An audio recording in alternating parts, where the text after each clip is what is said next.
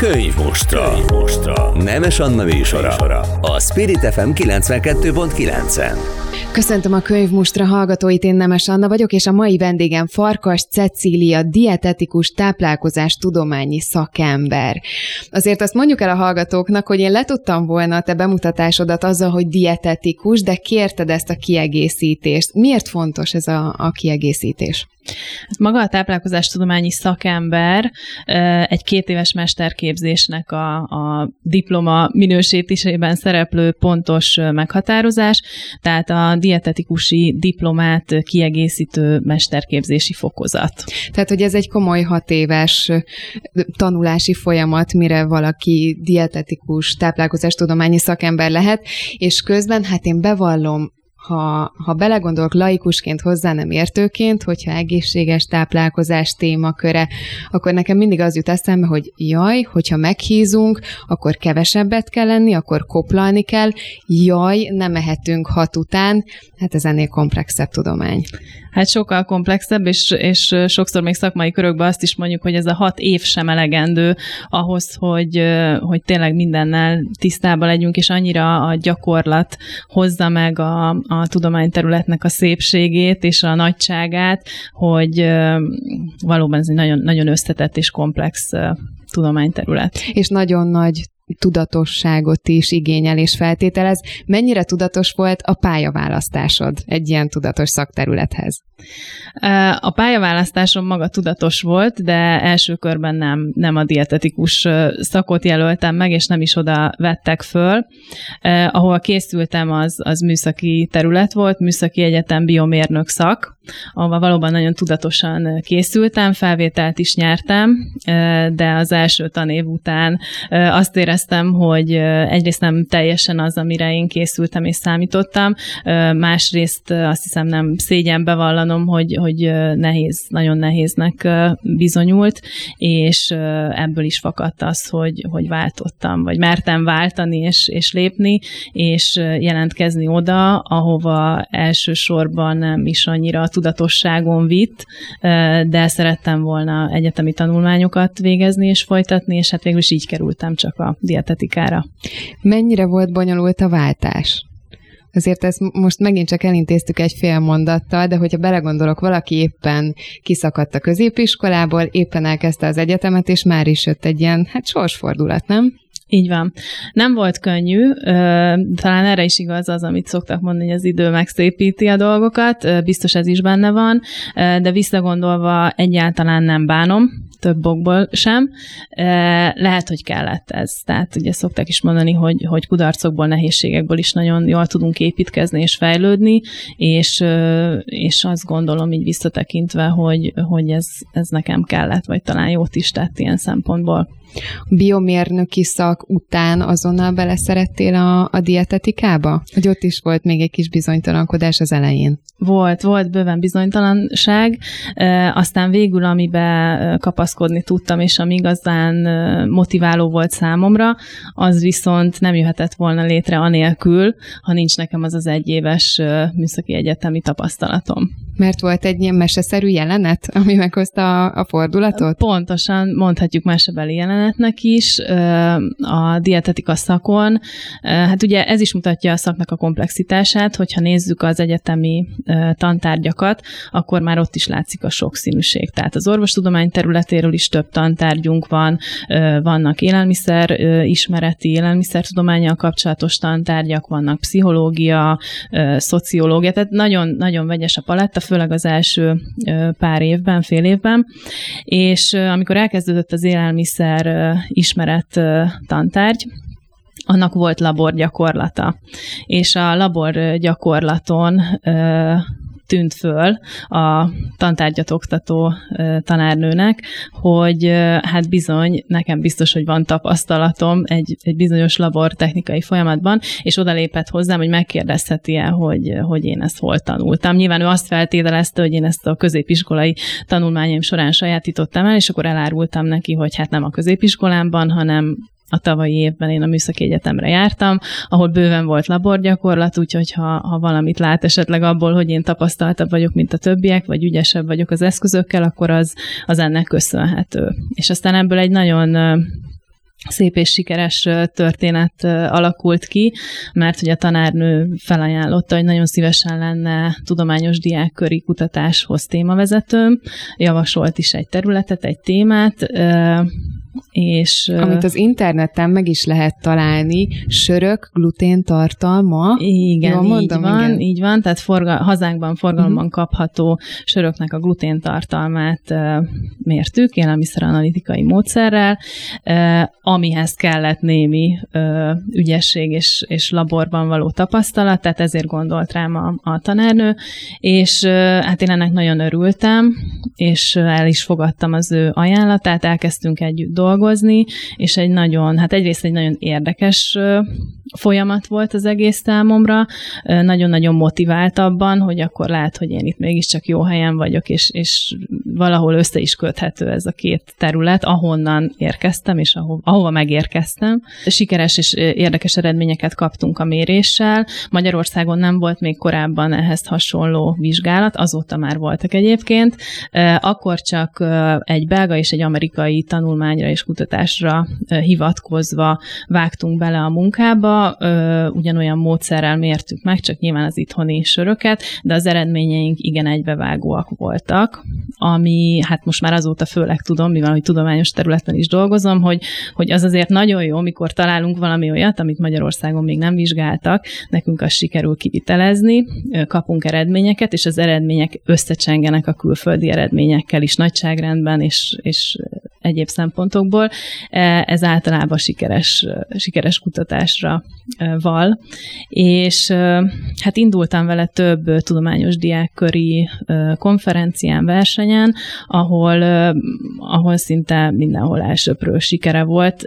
Leginkább szerintem a téma újszerűségének és érdekességének, illetve nem kell mondanom, ha amikor már a címet el, elolvastam, vagy felmondtam a konferencián, akkor, akkor hány embernek felcsináltam csillant a szeme, főleg a férfi zsűritagoknak és hallgatóknak, mert hogy ez, ez milyen érdekes dolog, hogy söröket vizsgál valaki dietetikus hallgatóként. És egyébként azt értem, hogy a kutatóknak miért, miért fontos ez, miért érdekes, és egyébként is unikum, viszont Viszont mi a gyakorlati haszna? Így van. Általában ez a másik nagyon fontos tulajdonság a kutatásoknak, hogy az eredmények jól átültethetőek legyenek a gyakorlatba, és itt is volt ennek alapja is, meg jelentősége is.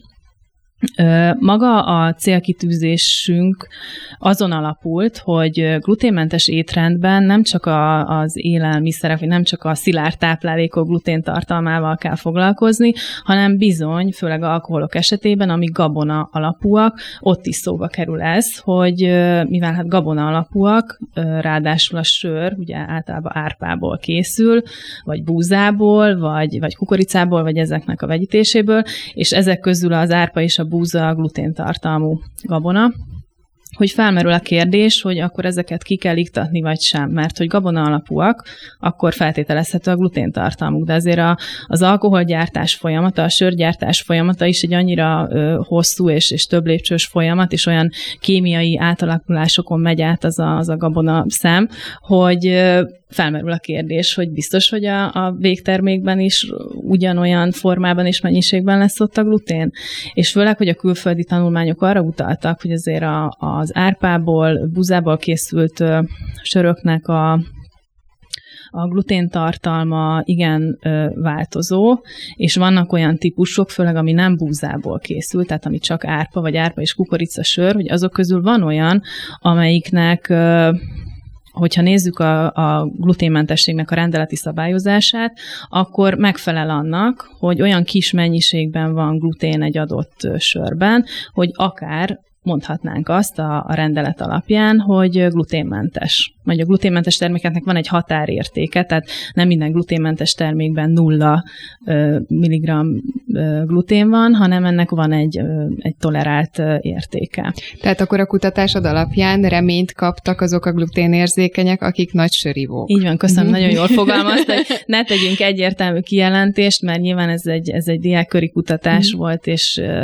ez nem azt jelenti, hogy, hogy lehetne, de egyébként azóta, ez már jó pár éve volt ez a, ez a kutatás, és ahogy jeleztem is, hogy azóta egyébként már a, a élelmiszertudományi tanszékeken és, és a, a területen, sörgyártás terén is ez egy egyre felkapottabb téma lett, úgyhogy most már vannak is olyan sörök, tehát van magyar előállítású gluténmentes sör, illetve forgalomban is több olyan külföldi sör van, amire rá is van írva a címkéjére, tehát megfelel a rendeleti szabályozásnak és gluténmentes, de hát akkor ez, ez egy nagyon újszerű téma volt. De és azért talán... jó érzés, nem, hogy ehhez te is hozzátettél, nem is keveset. Így van, és én nagyon, nagyon is szerettem ezt, tehát nagyon, nagyon magamévá tett ez a téma és ez a terület.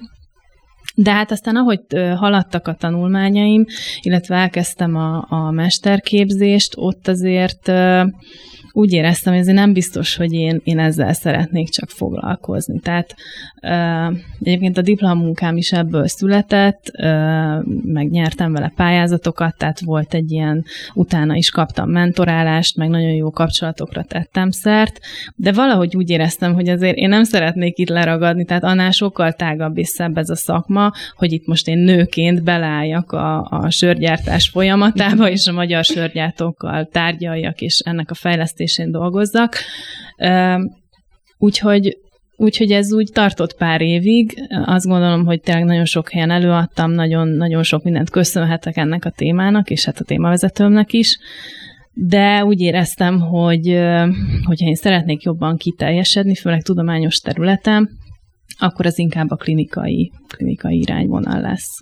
És ott is volt mesebeli jelenet, amikor, volt. amikor ez az irány elindult? Csupa ilyen jeleneted Így van, van, ez szerencsé. Igen, szoktam igen. mondani, hogy hogy onnantól kezdve, hogy ez, ez a, ez a sör, sörös vizsgálat megtalált engem, onnantól kezdve egy, egy ilyen nagyon sikeres láncreakció, és pontosan azért, mert hogy, hogy a láncszemek kötődése az, az, az abszolút elmondható, és az, hogy hogy kerültem, hogy csöppentem a klinikai világba, az is ehhez köthető, mert hogy pont az egyik ilyen díjnyertes konferencián a zsűri elnök odalépett hozzám gratulálni, neki is nagyon tetszett az előadás, és azt mondta, de előtte nem találkoztunk, nem ismertük egymást, és azt mondta, hogy hát nagyon ügyes voltam, meg persze magához az előadáshoz gratulált, de hogyha valamikor úgy gondolom, hogy én, én nem a sörökkel, vagy nem az élelmiszerekkel szeretnék ha foglalkozni, ha esetleg, akkor ő, ő az egyik női klinikának a vezetője, illetve hát végez tudományos munkát is, és hogy ő akkor nagyon szóljak, és ő nagyon szívesen mentorál engem, foglalkozik velem. Hát akkor persze megköszöntem, illetve még azt is hozzátette, hogy, hogy azt is szeretné nekem elmondani, hogy hogy szerinte nekem doktorit kell csinálnom, nekem doktori fokozatot kell csinálnom, olyan típusú a, nem tudom, beállítottságom, nem, nem tudom, akkor még annyira kicsit ilyen kislányként visszagondolva, hogy nem is tudom, hogy, hogy miből érezhette, vagy láthatta ezt. Nyilván már foglalkozott több hallgatóval, tehát valamit biztos, hogy észrevett, ami alapján ezt mondta. És azért bennem ez, ez mélyen megragadt. Tehát én ezen hosszú ideig elgondolkodtam. De akkor azt hogy... elraktad egy fiókba, és egy ideig nem foglalkoztál Hát igen, ezzel? meg akkor azért még ott folyamatban volt több, több ilyen tudományos diákköri konferencia, országos fordulók, tehát hogy még nem éreztem most, abban a pillanatban nem tudtam volna ebből kilépni, ha akartam is volna akkor sem, de nem is akartam még akkor. Viszont később, amikor eljutottam arra a pontra, hogy lehet, hogy én mégis kipróbálnék valami, megnéznék más területet is, akkor viszont nem felejtettem el azt, hogy ő ezt felajánlotta, és akkor meg is kerestem, hogy, hogy milyen lehetőség van, vagy milyen, milyen kutató munkába lehet beszállni, még akkor még mindig hallgatóként. És hát akkor vázolta az aktuális. Nagyon örült, hogy megkerestem, és éltem a lehetőséggel vázolta, a, hogy, hogy jelenleg milyen kutatások zajlanak, illetve hát az is nagyon fontos volt, hogy ő, ő orvosként, szülésznőgyászként támogatta azt, hogy itt a táplálkozásnak igenis van szerepe és jelentősége. Egyébként lehet, hogy az sem véletlen, hogy az édesapja alapította a dietetika és táplálkozástudományi tanszéket az egyetemen, tehát nyilván biztos rá is ragadt valami ezzel kapcsolatosan, hogy, hogy a táplálkozással foglalkozni kell, főleg szülészetnőgyógyászat területén, tehát várandóság alatt, és e, ez is vonzó volt Tehát, hogy nem csak a, a lehetőséget ragadtam meg, nem lett volna mindegy, hogy most milyen területen dolgozik ő. Akkor már egy picit jobban beleláttam a szakmai gyakorlatba is. Láttam, hogy Nyilván az egyetemen mindenről tanulunk, mindennek a diétájáról tanulunk, de a gyakorlatban nem lehet egyszerre mindennel foglalkozni. Tehát dietetikán belül még nincsenek olyan körvonalazott szakterületek, mint, mint ahogy mondjuk a szakorvosi irányok megvannak. Attól függetlenül a gyakorlatban nem lehet egyszerre mindennel foglalkozni. És akkor egy picit próbáltam átgondolni, hogy melyik lenne az az irány, ami, ami engem érdekelne. És egy, inkább a gyakorlat adta meg a választ, hogy uh, nyilván nem mindegy, hogy milyen betegcsoportról beszélünk, mert maga a betegség is meghatározhatja az étrendhez való hozzáállást, meg a lehetőségeket. Na a lényeg az, hogy uh, hogy megláttam azt, hogy ha valaki gyermeket tervez, vagy családalapításon gondolkodik, vagy már várandós, akkor szeretném mindent megtenni, vagy hát az esetek legnagyobb százalékára szerencsére, vagy hát és kicsit értelemszerűen is ez jellemző, hogy akkor, akkor mindent megtesz az ember. Meg hát szokták is mondani, hogy egy gyermekért mindent megtesz az ember. Egyébként a gyerek irány is sokáig érdekel, de végül akkor így összeállt bennem a kép, hogy adott egy lehetőség, adott egy mentor, ami már akkor tudtam, hogy mennyit jelent, hogyha van az embernek mentora. És rájöttem, hogy a terület is vonzó számomra, és el tudom képzelni azt, hogy hosszú távon ezen a területen dolgozom. Tehát akkor ez nem csak is... egy kutatási terület volt akkor a számodra, hanem egy szakirányválasztás, mondhatjuk így? Hát ez is befolyásolta a mhm. döntésemet, hogy nyilván valami olyan irányba szeretnék, amit egy kicsit a sörökkel és az alkoholokkal kapcsolatban nem annyira éreztem magaménak. Itt azt éreztem, hogy szerintem ez, ez egy nagyon szép része a szakmának, és, és nőként ez, ez különösen egy, egy, egy jobb terület lehet. Na és ezután mi következett? Megszületett a döntés, így és van. beálltál ifjú kutatóként Hát a mondhatjuk csapatba? ezt. Tehát mhm. elvégeztem a, a mestervégzést, közben már ott, ott ment az együttműködés a, a női klinikán, és, és kaptam is lehetőséget ott dolgozni is heti pár órában, és, és a doktori munkát is megkezdeni. És ez mind a mai napig éppen így folyamatban van. van. Így van, így uh-huh. van, így van. Ugye ez a Könyvmustra című műsor, és általában írókkal, költőkkel, szerkesztőkkel szoktam beszélgetni, de az nem titok, hogy mi, mi egy középiskolában jártunk, egyen jártál fölém, és és nagyon-nagyon megszerettem az Instagram oldaladat. Az, az valami gyönyörűség, és a hallgatóknak is ajánlom Farkas Cili Instagram oldalát. Csodálatos ételköltemények, és jó elidőzni ott, viszont azonnal jön egy ilyen borzalmas rossz érzés is, hogy én ezt nem tudom megcsinálni, mert hogy nekem nincsen időm ilyen, ilyen reggeliket oda tenni az asztalra. Ez lustaság? Lehet az is, de nyilván az, az ami ott a fotókon megjelenik, egyébként nálunk az, az jellemző otthon. Tehát, hogy azért ez, ez, ugye mondják ezt, hogy az Insta világ nagyon becsapós. Nem mondom, hogy minden nap pontosan úgy van megkomponálva minden a tányérokon és a tálakon, de az összetétel az abszolút, tehát, hogy abban semmiféle mellébeszélés, vagy ilyen, ilyen Insta hozzáadás nincsen, hanem a valóságot tükrözi, és leginkább az, az vele a célom, bár eleinte ez, ez nem volt annyira tudatos, hanem a, azért maga egy a gasztronómiának a, a szeretete, meg, meg a főzés, ételkészítés, tálalás, az azért ott a, az egyetemen fertőzöttem meg a dietetika szakon, mert hogy ott, ott bőven van erről szó. Tehát főzni is tanulunk, három fél éven keresztül komoly tantárgy épül erre. Egészen konkrétan a tanteremben főztök együtt? Tankonyhánk van, tankonyha, tankonyha. van az egészségtudományi kar épületének az alaksorában, egy nagyon szép, jól felszerelt tankonyha, ahol oktatókkal, segítőkkel főzünk. Tehát megvan, hogy milyen recepteket nagyon komolyan meg kell tanulni, mennyiségeket, tápanyagarányokat, hogy azt kinek főzzük, miért főzzük, stb. De az első fél év az a, az a hagyományos ételkészítés, mert hát ha azt nem tudjuk, akkor nem nagyon lehet diétásan elkészíteni valamit. Na és én ott fertőzöttem meg. Tehát én korábban nem, én nem úgy kerültem fel Budapestre, hogy tudtam volna főzni. Tehát anyukám is jó háziasszony, nagymamáim főleg azok voltak, de nekem addig ez úgy nem, nem nagyon tudtam túl sok mindent elkészíteni. És nagyon élveztem ezt, hogy ennyi mindent megtanultunk És akkor ezt elkezdtem otthon is a szabadidőmben kipróbálgatni, és nyilván, hogyha valami jól sikerült, akkor hát azért úgy az esztétikára úgy egyébként is szeretek figyelni, akkor az úgy jött, hogy akkor azt valahogy megkomponálom, és lefotózom, és megosztom, mert nagyon jó érzés, hogy sikerült ilyeneket elkészíteni. Szóval ez ebből indult ki, de visszagondolva, ez is nagyon sokat hozzáadott, például nagyon sok munkalehetőségemhez, mert hogy a, az ismerőseim tisztába kerültek azzal, hogy én mivel foglalkozom, meg egy picit beleláttak abba is, ami aztán időközben így végül is mondhatjuk, hogy a hobbimá is vált. És tényleg nem egy nagyon-nagyon szuper munkalehetőségem, vagy akár ez a szuper mai beszélgetés, amit köszönök szépen így előre is, utólag is, annak köszönhető, hogy az ismerőseim látták, látják azt, hogy én mivel foglalkozom. Igazából én is egy gyönyörű fotók alapján kezdtem el utána menni, hogy mivel foglalkozol, és ha már elmondtam a mi magánéleti vonatkozásunkat, hogy egy iskolába jártunk, elkezdett azt foglalkoztatni, hogy, hogy itt van egy fiatal nő, folyamatosan, folyamatosan szakmájával foglalkozik, kutató, és hogy könyvek között van. Na de csak szakkönyvek között vagy te?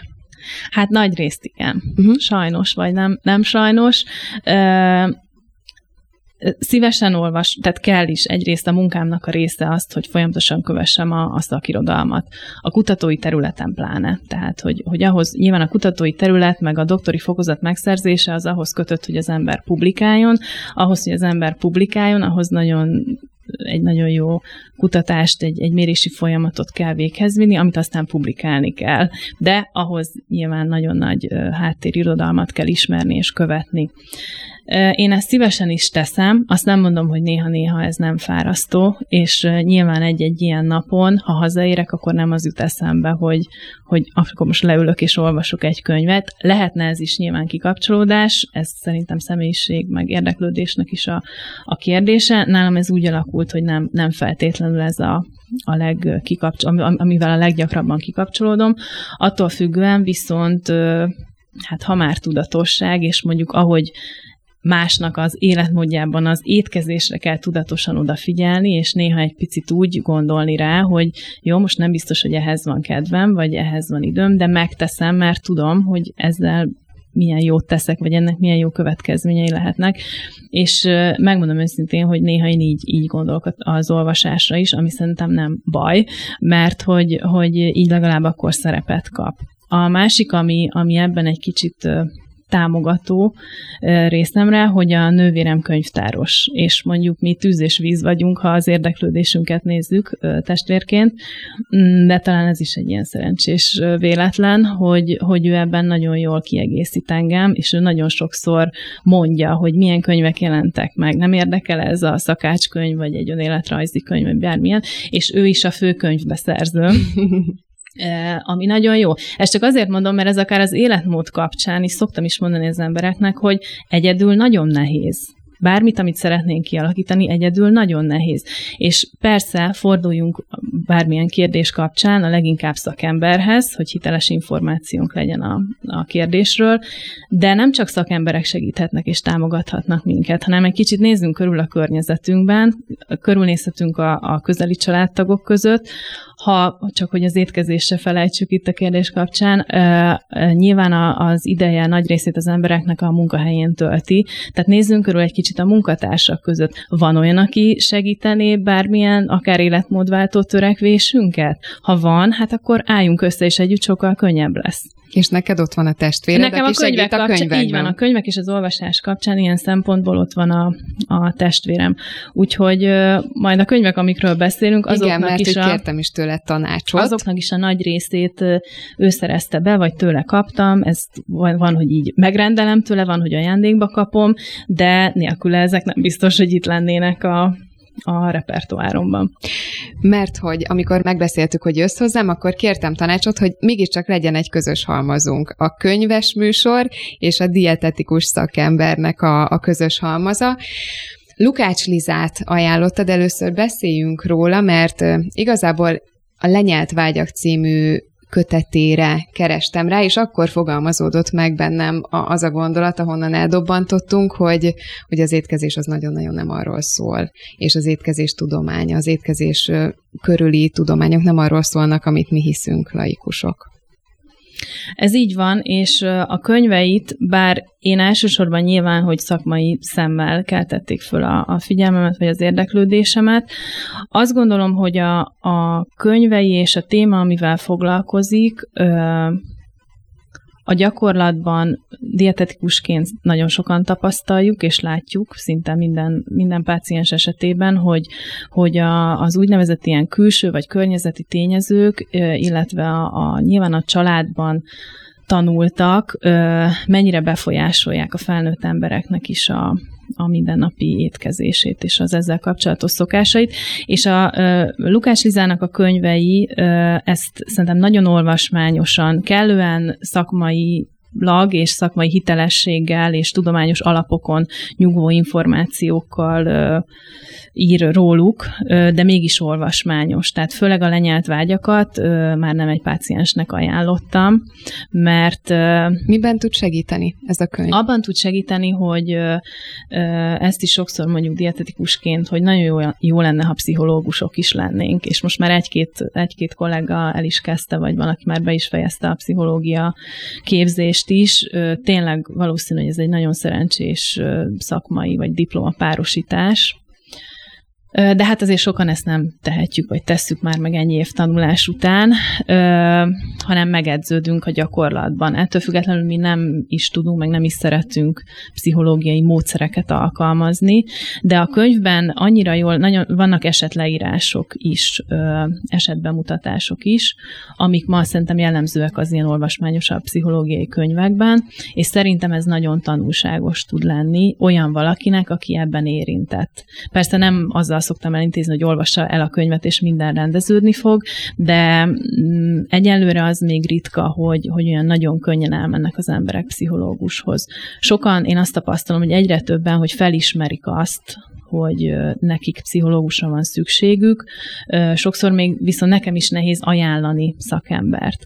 Tehát, hogy ez egy, csak egy ilyen kis áthidaló megoldás lehet, illetve nagyon sokan nyitottak arra, hogy olvassanak a témában. Tehát sokakat életmódot kell váltaniuk, mert mondjuk van olyan betegségük vagy tünetük, ami tényleg indokolja, meg is tesznek érte mindent, eljönnek dietetikushoz, de egyébként is érdekli őket a téma. És ez sokszor merül föl, hogy, hogy mit ajánlok, hogy hol olvasgassanak. Most általában ugye ezzel kapcsolatban hol olvasgatnak az emberek online felületeken. Jó, ott is van most már egész sok hiteles oldal és forrás, vagy név, akire hivatkozok, hogy mondjuk az ő cikkeit keresse vagy olvassa, de ha valaki szeretne egy könyvet olvasni, és egy kicsit több pszichológiai jellegűt, akkor Lukás Liza könyveit én Szakmai szemmel is, és egyébként is ajánlom. Itt mondtad, hogy vannak esetleírások. Egyet-kettőt tudsz ebből mondani, hogy ki az, csak egyet akkor, hogy ki az, akinek például érdemes ezt a könyvet forgatnia? Uh, Milyen igen. élethelyzetben? Uh, nagyon sok olyan esetleírás van, ahol uh, ahol olyan példák vannak, például szerintem ez, ez talán egy, egy sokakat érintő jelenség, a, az édességfüggőség, az édességgel való jutalmazás. És tényleg már volt olyan, aki, aki beismerte felnőttként, hogy, hogy ő tényleg tisztában van vele, hogy ő jutalmazza magát édességgel. Én is már láttam olyan táplálkozási naplót, hogy gyönyörűen tényleg megfelelő tudatossággal, változatos alapanyagválogatással volt kettő-három nap, majd jött egy negyedik nap, amikor a délelőtt folyamán... Jutalmazó hát, délelőtt? Jutal, igen, és akkor kérdeztem is, hogy ez ott minek köszönhető, mert hogy annyira szépen tartja, és általában, tehát ugye a, a fő mondatunk dietetikusként, vagy egy szavunk a mértékletesség. Tehát, hogyha ha egyébként valaki odafigyel a napjainak a legnagyobb részében, az idejének a legnagyobb részében, akkor egy-egy ilyen belefér. Csak hogy ez úgy nagyon kitűnt, hogy, hogy sok nagyon szép nap között ott egy ilyen, egy ilyen furcsaság, és akkor kérdeztem is, hogy vissza tud emlékezni, hogy, hogy mivel telt az a nap, vagy ott mi történt, vagy, vagy lehet, hogy ott volt tényleg valami olyan rossz dolog, ami után úgy gondolta, hogy na jó, most rossz dolog is történt velem, meg az elmúlt három napban nagyon szépen tartottam az étrendet, akkor most belefér, és akkor most két-háromféle csomag, szelet, darab, csoki, sütemény, stb. Na, most ezt nyilván nem akarnék itt belemenni, de hogy hasonló, hasonlóakat ír le Liza is, és hát ezt úgy, úgy kiboncolgatja nagyon érthető módon, hogy pszichológiailag akkor ez, ez mit jelent, és esetleg mire érdemes figyelni. Aztán ajánlottál novellás köteted is, ahol van személyes kapcsolódásod. Igen, Polgár Verának, vagy hát nekem Polgár Veronika, mert hogy oktatom volt az egyetemen, de, de könyvíróként Polgár Veraként szerepel a, a neve, és a Svédasztal című novellás kötete, ami valóban azért került a könyves polcomra, mert mert a dietetika szakon ő volt a biológia tanárunk, és nekem nagyon-nagyon, hát fantasztikus órákat is tartott, amire én már nagyon vágytam is, hogy, hogy biológiából egy picit a középiskolától magasabb szinten tanulni, és, és jó előadásokat hallani, de az egész személyisége számomra nagyon, nagyon motiváló volt és szimpatikus, és azt hiszem az egyetem honlapján volt fenn, hogy a tanárnőnek megjelent novellás kötete, és akkor én valahogy egyértelműen azt éreztem, hogy én ezt szeretném elolvasni, mert, mert fantasztikus nőnek és oktatónak találom, és úgy nagyon kíváncsi voltam, hogy, hogy valaki, aki ennyire ö, biológiában, kémiában jártas, ő vajon milyen, milyen az írói énje, és milyen novellákat ír. És egyébként novellákat korábban is ö, szívesen olvastam, és hát beszereztem a könyvet, elolvastam szerintem nagyon rövid időn belül, mert hogy egy, egy kicsi könyvről van szó, és azt hiszem az ajánlójában is szerepel, hogy tényleg akár ez, ez tipikusan olyan könyv és olyan történetek, amit egy, egy buszmegállóban vagy egy utazás során el tudunk olvasni, és, és nagyon-nagyon jó hangulatúak, és én nagyon magával ragadó a, a, a megfogalmazás. Úgy, és érződik hogy... a tudományos szemlélet, az átitatottság, vagy teljesen elemelt a, a szakmáját? Ne, én úgy gondolom, hogy nem, nem, tehát ez, ez nem, de nekem így egy plusz élmény volt olvasni, hogy tudtam, hogy, hogy ő írta ezeket a történeteket. És hogyha már dietetikus vagy, és táplálkozással foglalkozol, azért nem maradhat ki egy szakácskönyv. És ez pedig a kedvenced, ugye? Jól mondom. Igen. A csak segíts nekem. Bezseli Csildikó. Bezseli Csildikó, maguk a konyhában. Így van. Így van. Ezzel a könyvvel úgy találkoztam, vagy úgy keltette fel a figyelmemet, hogy amikor már bőven benne voltam a főzés tanulás tudományában, akkor akkor a tanulmányaim során is felmerült már, hogy a hüvelyeseknek milyen fontos szerepe lenne az étrendünkben, és hogy méltatlanul vannak hanyagolva. Bár ez most itt az elmúlt pár évben így, hogy, hogy a, a vegán és veget, különböző vegetáriánus étrendi irányzatok eléggé teret hódítottak egy picit. Manapság, ha divat diétát kell említeni, bár ezek inkább életmódszerű étrendi irányzatok, nem, nem pár hónapos diéták, de hogy most ez úgy, úgy, úgy jelenség, és ez aktuális téma és terület, és ezáltal a hüvelyesek is most már, már inkább szerepet kapnak. Mm, alapanyagként is, receptekként, illetve termékekben is gyakrabban fordulnak elő. Na de amikor nekem ez már jó pár éve megvan ez a könyv, és akkor még ez nem, nem voltak ők ennyire köztudatban, és az egyetlen olyan élelmiszercsoport volt, amiről én sem tudtam olyan nagyon sokat, és recepteket sem annyira, illetve hát érzékeltem azt, hogy nekem sincsenek benne az étrendemben. És nagyon örültem, hogy külön született egy ilyen receptkönyv, és, és szerintem még, még mindig igaz az, hogy, hogy, hogy ennek minden tudatos életmódot követő ember életében, vagy a könyves polcán helyet kaphatna, mert nem csak a, az a nagyon jó benne, szerintem, hogy hüvelyesekről szól, hanem nekem nagyon, nagyon szimpatikus a, az egész összeállítás, kivitelezés, szerkesztés, egy nagyon szép könyv, nagyon letisztult a stílusa, nagyon jó a, a recepteknek is a felépítése. És nem kell szakembernek lenni ahhoz, nem, hogy megbírkozzunk ezekkel. Nem, nem, nem, nem, de szakemberként is nagyon hasznosnak találom. Én is nagyon sokat inspirálódtam is ebből a könyvből, vagy hogyha ilyen recepteket kellett írnom, elmondanom rádió műsorban, tévéműsorban, akkor, akkor sokszor felcsaptam, és, és egy picit töltekeztem belőle. Tápanyagtartalmak is fel vannak tüntetve, az elkészítés ideje, szóval szerintem nem, nem nagyon lehet belekötni, mert hogy egy, amit egy recept kapcsán érdemes tudni, vagy kell tudni, az meg, az benne van. Az a helyzet, hogy most hallgattalak több mint fél órán keresztül, és volt egy olyan tervem, és dörzsölgettem a tenyeremet, hogy majd megkérdezem, hogy szoktál elcsábulni és enni valami iszonyúan egészségtelent, és és inkább meg sem kérdezem, mert hogy neked nem az a csábító, te jó leszel, nem? És te ebben boldog vagy. Nincs ebben semmi csábító, hogyha elhetnél valamit, ami egészségtelen.